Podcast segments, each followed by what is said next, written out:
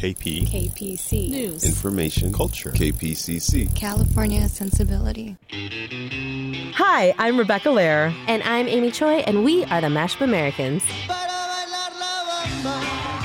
It's Oscar season, guys. Los Oscars. And Los Oscars. See, mm-hmm. this award season feels a little different from 2016. Oh, yes, the Oscars So White debacle and other debacles. But it's 2017.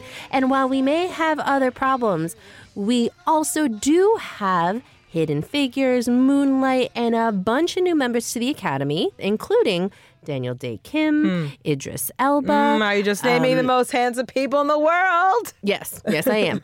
also, the most beautiful ladies America Ferrera, Eva Mendes, Regina King, and so many more. So we're just standing up and um, clapping for all of them. We are clapping for all of them. And while we love seeing all the fresh ideas and talent always, there's the movies that mean so much to us as mashups because of how we see ourselves in them and how we saw ourselves in them as little kids and growing up. So here again is the mashup movie spectacular, which we made last year and holds true still, and which includes our awards like the best portrayal of an immigrant dad, best portrayal of nerdy Latino, you know, the huge. Is the nerdy Latino you? Um, yes, it is. Surprise! So here's a little something short and sweet for Oscars weekend. Our votes for the best mashup movies ever. Yay! Drum roll, right, please. so, woo! So let's start with your favorite mashup movie, Rebecca. okay, it is so clear to me that La Bamba is the best mashup movie ever. First of La all, la la la bamba. Bamba, se necesito una boca de gracia. You guys are so lucky that I sing for you. Um, so, first of all, it's Latinos and rock music. Um, it was so new and fresh. It's in the 50s that it took place. It came out in the 80s. Um, it's this classic American story with this Mexican American protagonist. It's his name was Richard Valenzuela. Then he became Ritchie Valens. So there's a whole name thing. Ritchie Valens. How's that grab you? I don't like it.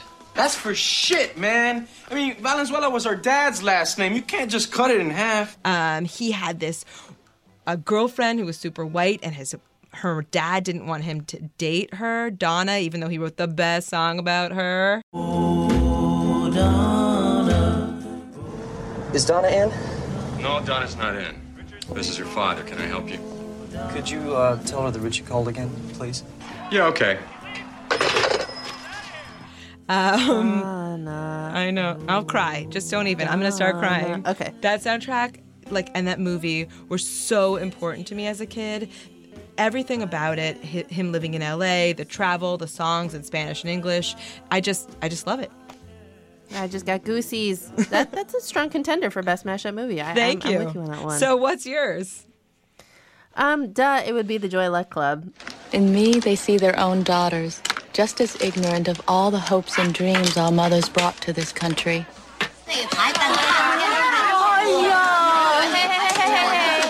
No talking in Chinese. How do I know you're not cheating? You don't know, but we are your auntie, and we are very honest people. We will not cheat you. And I almost, it almost, it like as critical and important as that movie is and was to me, it almost makes me angry that in 20 some years that has there hasn't been anything as good that's come out. yeah But truly, I mean, the film has four Asian daughters, four Asian moms. They're talking about immigration, the challenge of mother daughter bonds, jumping over language barriers, cultural barriers, international and intergenerational barriers. It's about trying to understand.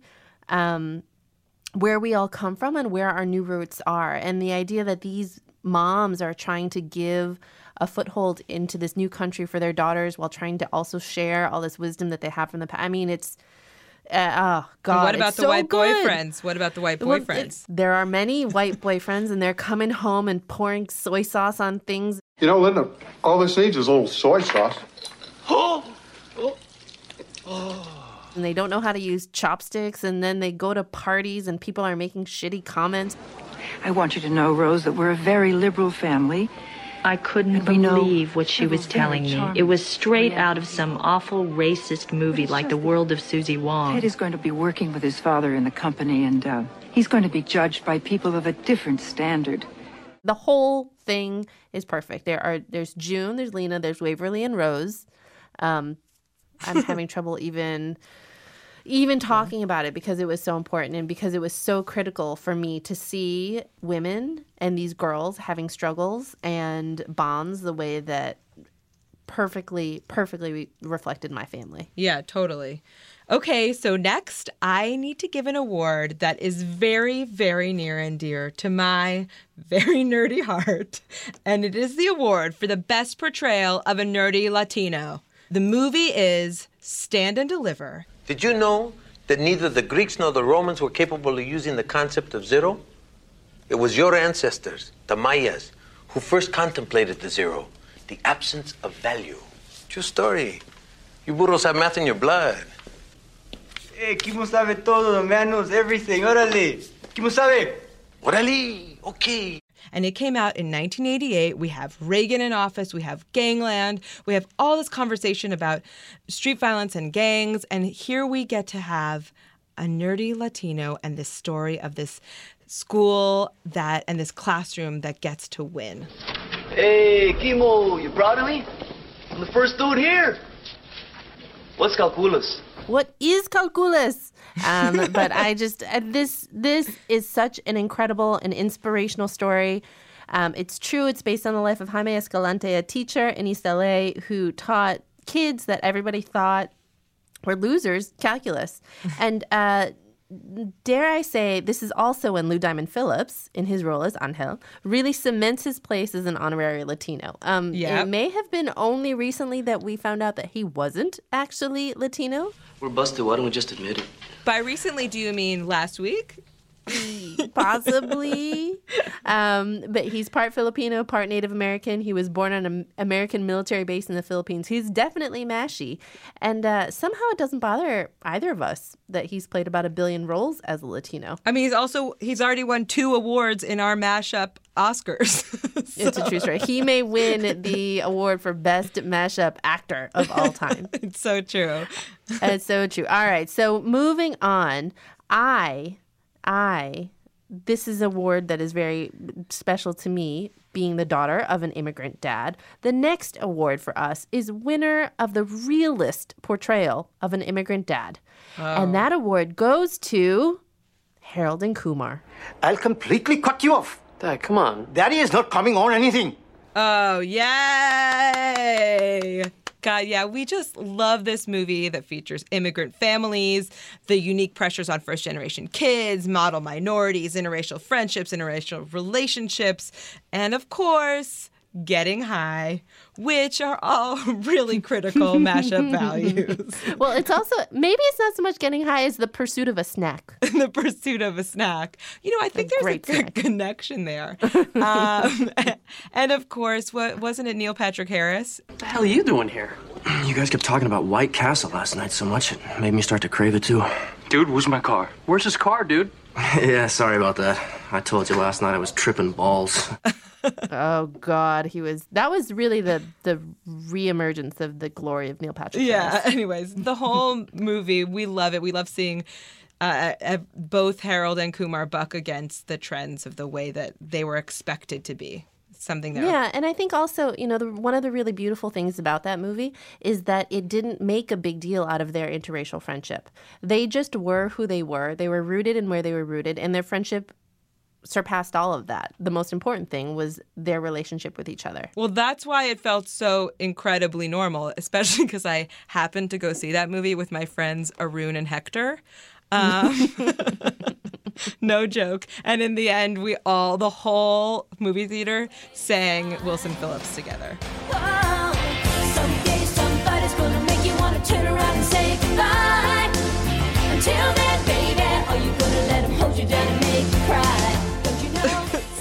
Should we should we sing Wilson Phillips? No, no, we're gonna move we've, on. we've sung it Okay. okay, so next up, food. It's one of the most important ways we show our love and share our traditions and cultures. Avi, we talk about this all the time. And with mashups, there are just like lots of things that just aren't choices, like eating what your family makes at dinner. That's just not a choice. Whatever they Not make. a choice. No. just can I just emphasize that that's not a choice? No. I didn't know that you could be like request something for dinner until I started hanging out with more white kids.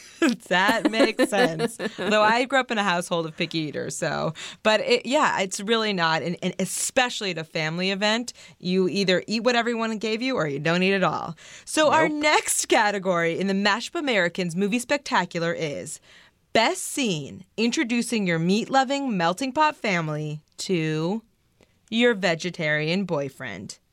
And the award goes to My Big Fat Greek Wedding. Ian is a vegetarian. He doesn't eat meat. He don't eat no meat. No, he doesn't eat meat. What do you mean he don't eat no meat? Oh, that's okay. That's okay. I make lamb. Come. Come. Um, I mean, I love everything about how Toula's immigrant father solves life's problems with Windex. Absolutely. But, uh, and, you know, I'll be honest, I really wanted to put Windex on my pimples after I saw that movie. But obviously, the winning scene here is about how her family is trying to show their love and acceptance to her new guy. Aidan, obviously from Sex and the City, but they just they don't get how a person could be vegetarian. Um, to be fair, I'm not totally sure I understand how somebody could be vegetarian. Me neither. Uh, but uh, wasn't Neil once vegetarian? Not when I knew him. I mean, I even think- when I li- actually when I lived in in Spain, they'd be like, "Yes, yes, this is vegetarian. It's just chicken wrapped in cheese." And I was like, Obviously vegetarian. Yeah. Um, I once dated a guy who kept kosher. That was terrible. "I'm a Jew, and I never have dated a guy who's kept No, that's kept excellent decision making. All right, so finally, finally, our next movie is so mashy that it basically wins every category that we can imagine at all. Uh, best barbershop monologue, Best mashup monologue. best description of mashup American being an immigrant, Best defense of your name. uh, best reason why Queens is the true United Nations. And the best description of African royalty. Dun dun dun. The award goes to Coming to America. Yay! Yay! It feels so lovely to be here tonight. What a beautiful audience. Give yourselves a round of applause. You're so lovely. Everyone's so lovely. And um, while you're in the clapping mood, I'd like to give a big round of applause to my band, Sexual Chocolate.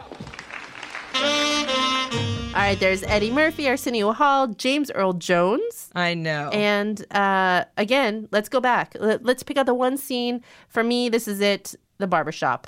The Brown Bomber. Now that was a great boxer. You damn right. I suppose nobody in here ever heard of Cassius Clay. We got a point. Cassius Clay was a bad motherfucker. Hey, I ain't saying Clay ain't bad.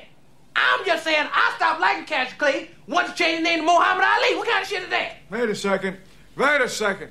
A man has the right to change his name to whatever he wants to change it to. And if a man wants to be called Muhammad Ali, God damn it, this is a free country. You should respect his wishes and call the man Muhammad Ali. His mama named him Clay.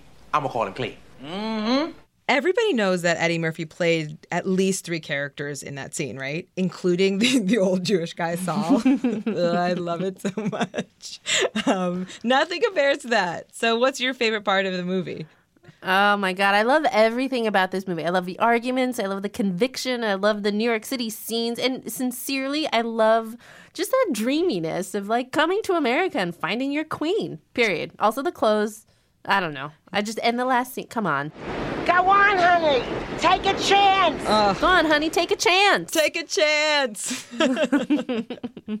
well, if you guys have better categories and better awards, which we are sure that you do, find us on Facebook now and tell us your favorites. We are very easy to find. And Diamond Lou, anytime you want to be on our show, you are 100% welcome. Yes. Just consider yourself a third host, right? Yeah, there's a, a mic right here. Yeah. Mm-hmm. All right, so guys, tell us what are your mashup movies? Write to us at yo at mashupamericans.com or drop a note at facebook.com slash mashupamericans. The Mashup Americans are me, Rebecca Lehrer, and me, Amy Choi. Hi, our producer today was Jocelyn Gonzalez. Our show is produced by American Public Media and Southern California Public Radio, KPCC. We're also supported in part by an award from the National Endowment for the Arts on the web at arts.gov. See you at the movies. See you at the movies. Your